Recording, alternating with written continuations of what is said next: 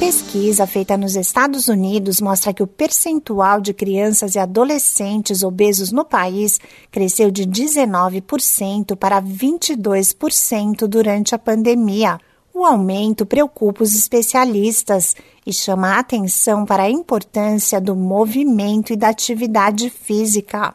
No Brasil, um estudo encomendado pelo Ministério da Saúde em 2021 mostra que uma em cada dez pessoas com até 5 anos de idade está acima do peso ideal.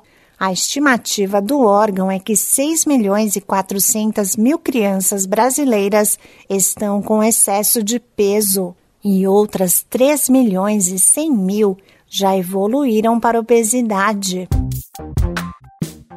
Olá, eu sou a Sig Aikmaier e no Saúde e Bem-Estar de hoje converso com a endocrinologista e metabologista Tassiane Alvarenga, da Sociedade Brasileira de Metabologia e Endocrinologia de São Paulo. A médica fala das complicações da obesidade nas crianças e adolescentes. Existe maior risco de hipertensão, diabetes, colesterol, artrose de joelhos pelo excesso de peso e danos psicológicos pelo estigma, pela ansiedade e pela depressão que muitas vezes acompanham essa criança ou adolescente nesse período.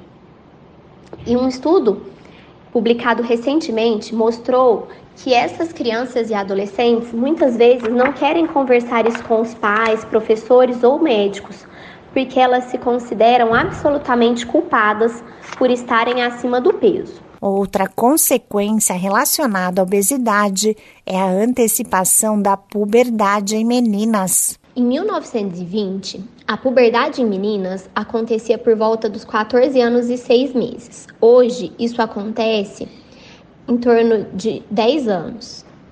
E vários estudos mostram que a obesidade infantil pode ser um dos gatilhos pela antecipação da puberdade. Um dos motivos é que a criança com diagnóstico de obesidade, ela tem níveis baixos de uma proteína chamada globulina transportadora de hormônio sexual, que é uma proteína que se liga aos hormônios sexuais. Como na obesidade ocorre uma diminuição dessa proteína carreadora, e além disso, a inflamação os distúrbios hormonais relacionados ao ganho de peso podem ser gatilhos biológicos para a puberdade precoce. A endocrinologista Tassiane Alvarenga dá algumas dicas aos pais para a prevenção da obesidade infantil. Bons hábitos alimentares e de atividade física dos pais contribuem para a prevenção de obesidade nos filhos. A diminuição do tempo de telas a realização de atividade física pelo menos uma hora por dia.